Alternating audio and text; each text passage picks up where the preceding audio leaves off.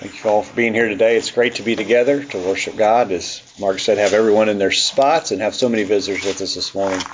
Uh, you're an encouragement to us, and we're thankful for that. Appreciate everyone who's had a part in leading us in our worship this morning. Especially appreciated um, Grant for uh, taking time in his prayer to, to mention the areas and thank God for the areas where he has answered our prayers.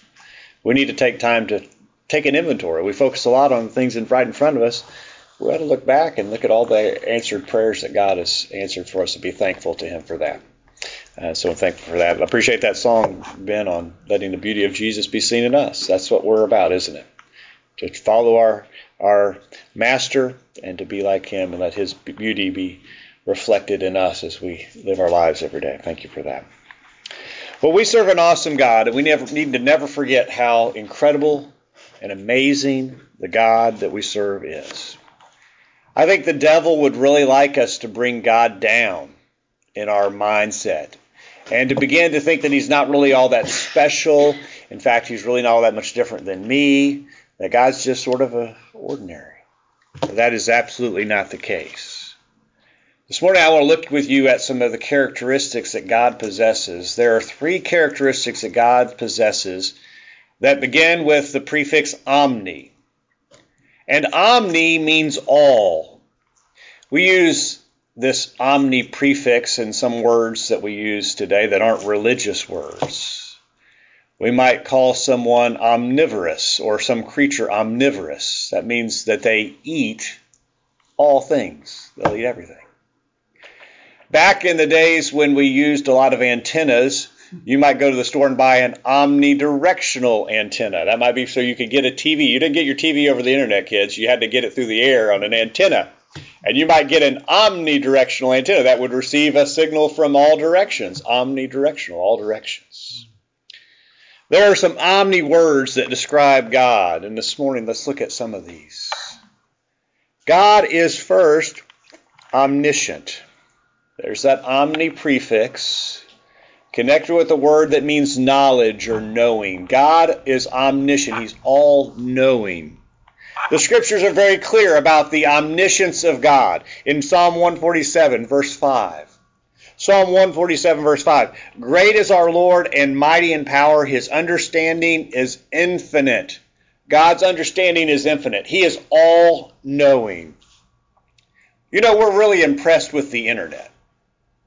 You can go to the internet and find lots of answers to almost any question that you can ask. But you know what? The internet doesn't know everything. But God knows everything. God's understanding is infinite. Everything. God understands everything. And that gets down to a personal level, doesn't it? That means that God understands everything about me. God understands everything about me. Hebrews chapter 4, verse 13. Hebrews chapter 4 verse 13 says, And there's no creature hidden from his sight, but all things are naked and open to the eyes of him to whom we must give account. We're able to cover up certain things about ourselves to other people. But God knows everything about me. He knows everything about you. His understanding about us is complete. He knows everything about us. You know, there are some things that we might think that we could hide. But God knows everything. There are a lot of kids who think that they can get away from their parents and do something that their parents will never know. Nobody will ever know. But God knows. There are a lot of adults who think that they can get away from their spouse or from their kids or from others that they can do things and no one will ever know. But God knows. His understanding is infinite. All things are open with him and we are naked in his sight. We can't hide from anything from God. God knows all about us. 1 John chapter 3 verse 19. 1 John chapter 3 verse 19. And by this we know that we are uh, of the truth and shall assure our hearts before him. For if our heart condemns us, God is greater than our heart and knows all things. God knows everything about us. He knows all things about us. You know, we might be able to keep our thoughts secret from others, but God knows all things. You may go home for lunch today, and you may have a dish that maybe your wife prepared that didn't exactly get the job done. Maybe it's a little burnt, maybe it's missing something. And you might try and eat it and try and be real, you know, pleasant. But it's not all that good. Now, you're not going to lie about it and say it was great, honey, but you might just try and keep that from her. You don't keep anything from God. God knows all things. God is omniscient. God is also omnipresent. That prefix omni again, all, present. He's present everywhere. God is everywhere. You know, cell phone coverage is a lot better than it used to be. Back in the early days of cell phones, some people probably don't understand what this was like in our audience, people today. But back in the early days of cell phone, it was more common to not have coverage than to have coverage. Many times throughout your day, you'd be somewhere, well, can't make a phone call here, won't be able to make a phone call. Now it's pretty rare, isn't it, that you get somewhere that you don't have cell phone coverage. We were in the Okefenokee Swamp a few weeks ago. And you could expect when you get it back in the swamp, you're not going to have cell phone coverage. But even then, it was a little bit shocking. Well, we, don't, we can't use a phone here. What if we get in trouble? Cell phone coverage used to be pretty spotty. God is not spotty in his coverage. God is everywhere. In 1 Kings chapter 8 and verse 27, after Solomon had built his impressive temple for God, Solomon, notice what he says about his even his temple. He says this in 1 Kings chapter 8. But will God indeed dwell on the earth? Behold, heaven and the heaven of heavens cannot contain you. How much less this temple which I've built? All of everything you see can't contain God because God is everywhere. You can't go somewhere where God isn't. God can't be contained. Jeremiah chapter 23, verse 24 says this can anyone hide himself in secret places so I shall not see him? Says the Lord. Do I not fill heaven and earth? Says the Lord. God is everywhere. You can't get away from him. He's everywhere. He's omnipresent. And as a result, he's going to see us wherever we are because he's there. His eyes are everywhere. Proverbs chapter 5 verse chapter 15 verse 3 says, "The eyes of the Lord are in every place, keeping watch on the evil and on the good." God is omniscient, He's omnipresent, and He's omnipotent.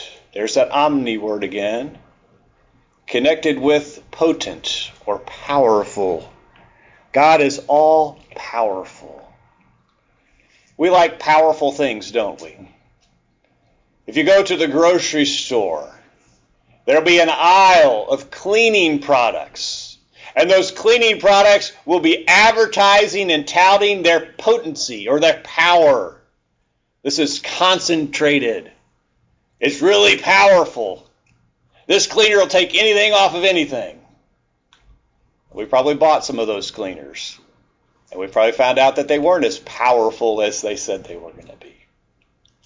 And the men, we go to the home improvement store and we go into the tool section and we see tools that, that advertise how powerful and strong they are. And we've probably bought those tools and they failed to get the job done or they broke. But not God. God is all powerful, He's omnipotent. Notice Jeremiah chapter 32, verse 27. Jeremiah chapter 32, verse 27 Behold, I am the Lord the God of all flesh. Is there anything too hard for me? And God isn't asking us to, well, let's see, can we figure it out? No, that's a rhetorical question. You don't even have to answer it. There's nothing too hard for God. In Revelation chapter 19, verse 6, it even says the word omnipotent. In Revelation chapter 19, verse 6, and I heard, as it were, the voice of a great multitude, as the sound of many waters, as the sound of mighty thundering, saying, Alleluia, for the God, um, Lord God omnipotent reigns.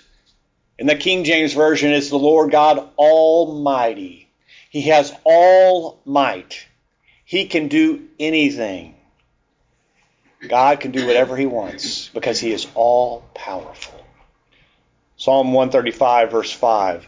For I know that the Lord is great, and our Lord is above all gods. Whatever the Lord pleases, he does, in heaven and in earth, in the seas and all deep places. Whatever God wants to do, he does, because he has all power, all might. And as we get older, We start to think about things that we'd like to do, but we realize we can't do those things anymore. Not with God. Whatever God wants to do, He can do because God is omnipotent. God is omniscient. God is omnipresent. God is omnipotent. Amazing things about our God. But when we stop to think about those things, I want to tell you those thoughts and those concepts can be very frightening to us. It can be very frightening to think about being dealing with a God who's omniscient, who knows everything about me. A God who's omnipresent, who's everywhere. His eyes are everywhere watching what I do. And he's omnipotent. A God that can punish me. A God who can do whatever he desires to do. I'm dealing with a God like that, and that can be very frightening. God knows everything about me. He's everywhere, seeing everything I'm doing, and He can punish me in any way that He wishes. That's a frightening thought. In Hebrews chapter 10, verse 31, that Joseph just read for us. I'll tell you, the sinner faces this grim reality that he's dealing with a God like the one we've been talking about this morning. And the Hebrew writer concludes in Hebrews 10, verse 31, it is a fearful thing to fall into the hands of the living God. And amen to that. What a scary thing it is to fall into hand, the hands of a God like that. Now, if a God was like any one of us, I could maybe deal with that. But we're dealing with our Almighty God. It's a fearful thing to fall into his hands. Mm-hmm. Right, Luke chapter 12, verse 2, notice this. Luke chapter 12, verse 2 For there is nothing covered that will not be revealed, nor hidden that will not be known. Therefore, whether, whatever you have spoken in the dark will be heard in the light, and what you have spoken in the ear in inner rooms will be proclaimed on the housetops. And I say to you, my friends, do not be afraid of those who kill the body, and after that have no more that they can do. But I will show you to whom you should fear. Fear him who, after he is killed, has power to cast into hell. Yes, I say to you, fear him. If you're not living like you should, you should absolutely be shaking in your boots about the day of reckoning that is coming. Having to answer to the God who has these three omni characteristics that we've talked about this morning, having to stand before Him in the day of judgment should have you shaking in your boots. You don't win fights with God. You don't come out on the good end of the deal when you're dealing with a God like that, if you're not living like you should.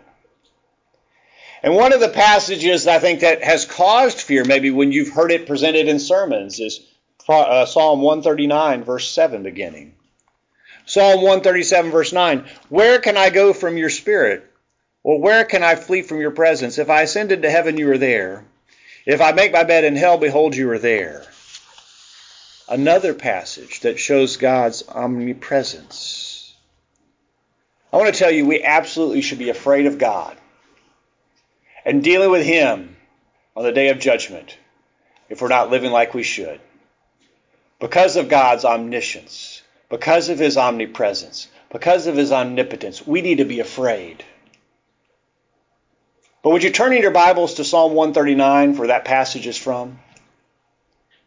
Because I want to tell you this morning that Christians should not be afraid of the omnis of God that we've talked about this morning.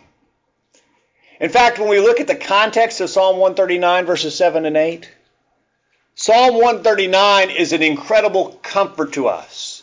The fact that we are serving a God who is omniscient, the fact that we're serving a God who is omnipresent, the fact that we're serving a God who is omnipotent is an incredible comfort and blessing to the person who's living a life that's righteous. Would you read Psalm 139 with me, please? Psalm 139, beginning of verse 1. O Lord, you have searched me and known me. You know my setting down and my rising up. You understand my thought afar off. You comprehend my path and my lying down, and are acquainted with all my ways. And there's not a word on my tongue, but behold, Lord, O Lord, you know it altogether. You have hedged me before and behind, and laid your hand upon me. Such knowledge is too wonderful for me. It is high, I cannot attain it. Where can I go from your spirit? Or where can I flee from your presence? If I ascend into heaven, you are there. Or if I make my bed in hell, behold, you are there. If I take the wings of the morning and dwell in the uttermost parts of the sea, even there your hand shall lead me, and your right hand shall hold me. If I say, Surely the darkness shall follow me, even the night shall be light about me. Indeed, the darkness shall not hide from you. But the night shines as the day. The darkness and the light are both alike to you.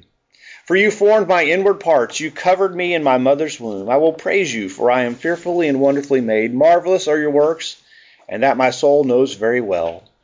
My frame was not hidden from you when I was made in secret, and skillfully wrought in the lowest parts of the earth. Your eyes saw my substance being yet unformed, and in your book they are all written.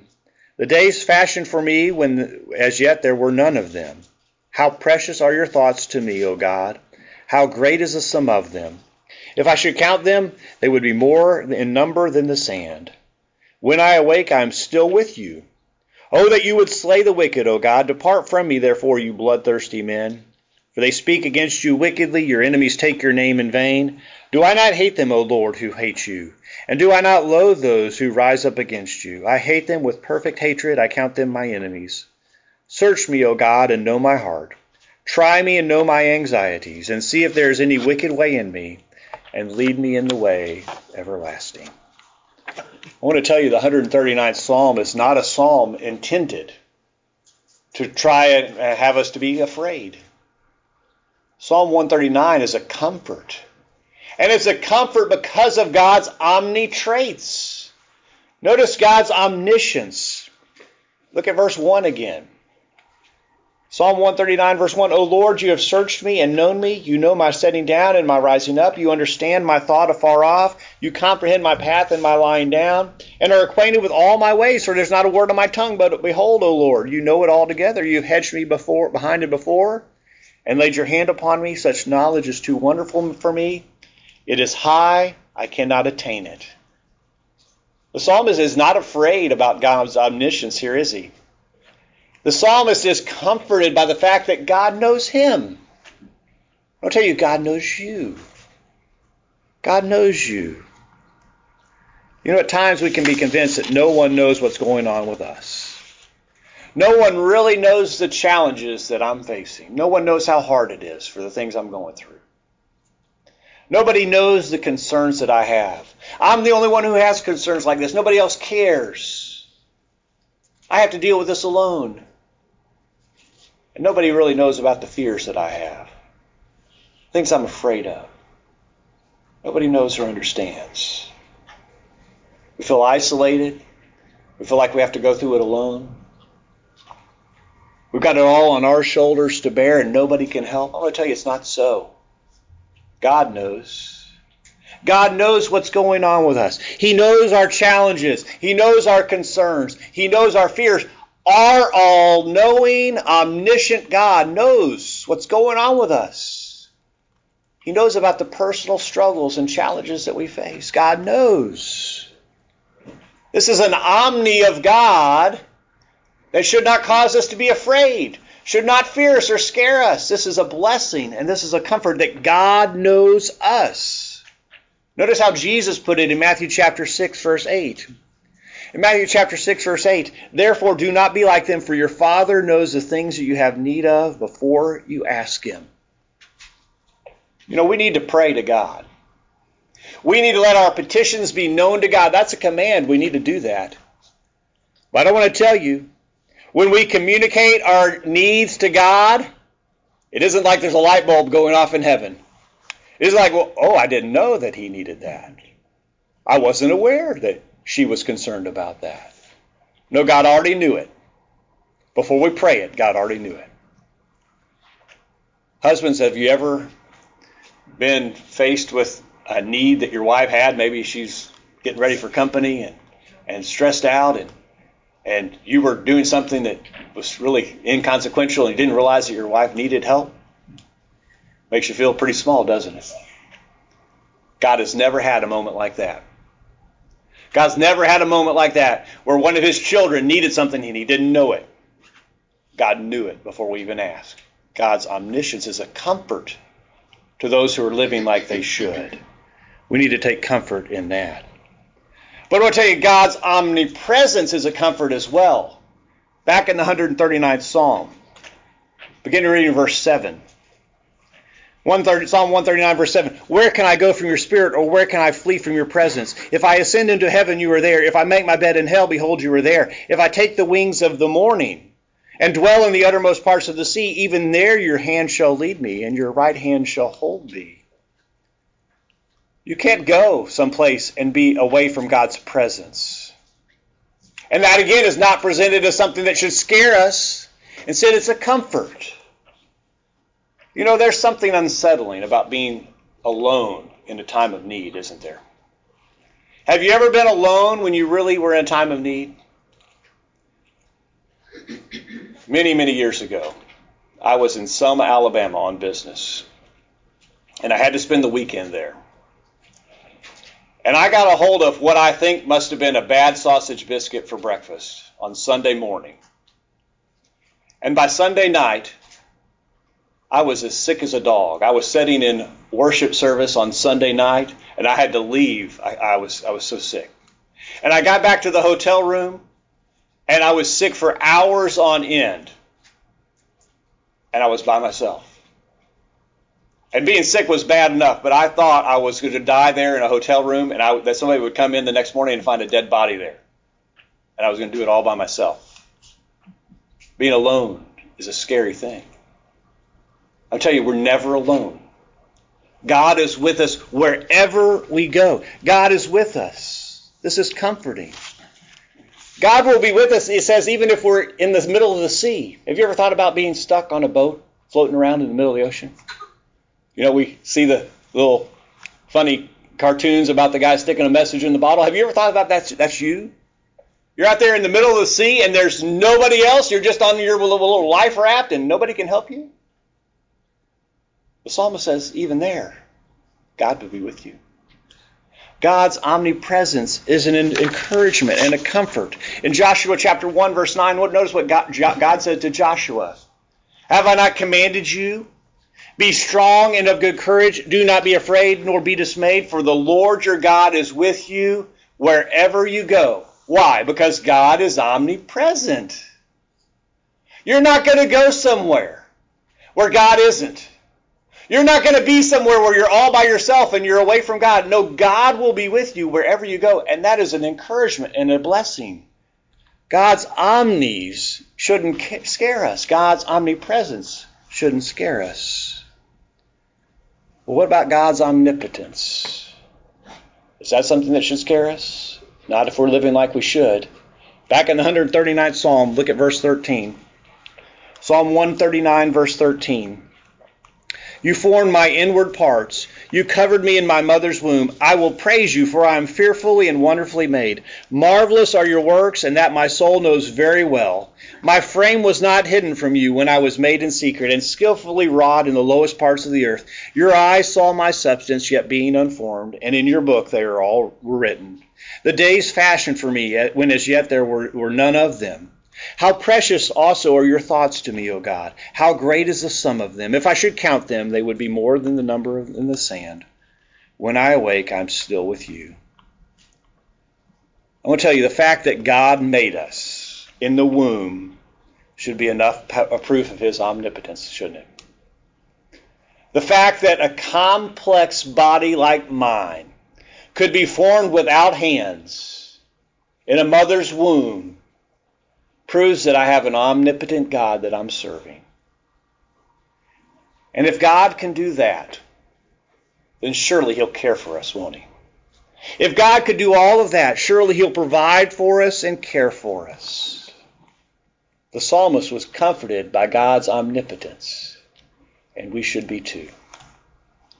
And I love what he says there at the end of verse 18. When I awake, I'm still with you. Have you ever gone to sleep at night thinking about the fact that you're in God's control, you're in God's care, that you're in His hands, much like a baby is when his mother or father is holding him. You're like that with God. You're with God. He's taking care of you. I believe David did that. Because he's comforted by thinking, when I awake, I'll still be with you. You'll be with me, God, and you'll take care of me. Your omnipotence. Look at verse 5 of 130, Psalm 139. You've hedged me behind and before and laid your hand upon me. And whose hand would you rather have on you than God's? God's omnipotence is not something that should scare us if we're living like we should. The 139th Psalm, I want to tell you, I believe, impresses upon us the power of the God that we serve, but not in a way that should scare us, but in a way that should comfort us if we're living the way that we should. God's omniscience, God's omnipresence, God's omnipotence should be a comfort to those who are living like they should. But are they a comfort to you? God's omni characteristics can be a great fear and can cause great terror if we're not living like we should. Two more passages from the 139th Psalm before we conclude this morning. Those are verses 23 and 24. The desire of the psalmist in the closing of this psalm needs to be our desire if we want to be comforted by the omni traits of God. If we don't want to be scared by God's omnis, we need to have the same attitude that the psalmist had in Psalm 139, verse 23. Search me, O God, and know my heart. Try me and know my anxieties, and see if there is any wicked way in me, and lead me in the way everlasting. If I want to be comforted by God's characteristics and his traits, I need to be willing to do what David did. I need to be willing to have God search my heart. I need to be willing to have God change me in whatever ways I need to be changed by submitting to his will.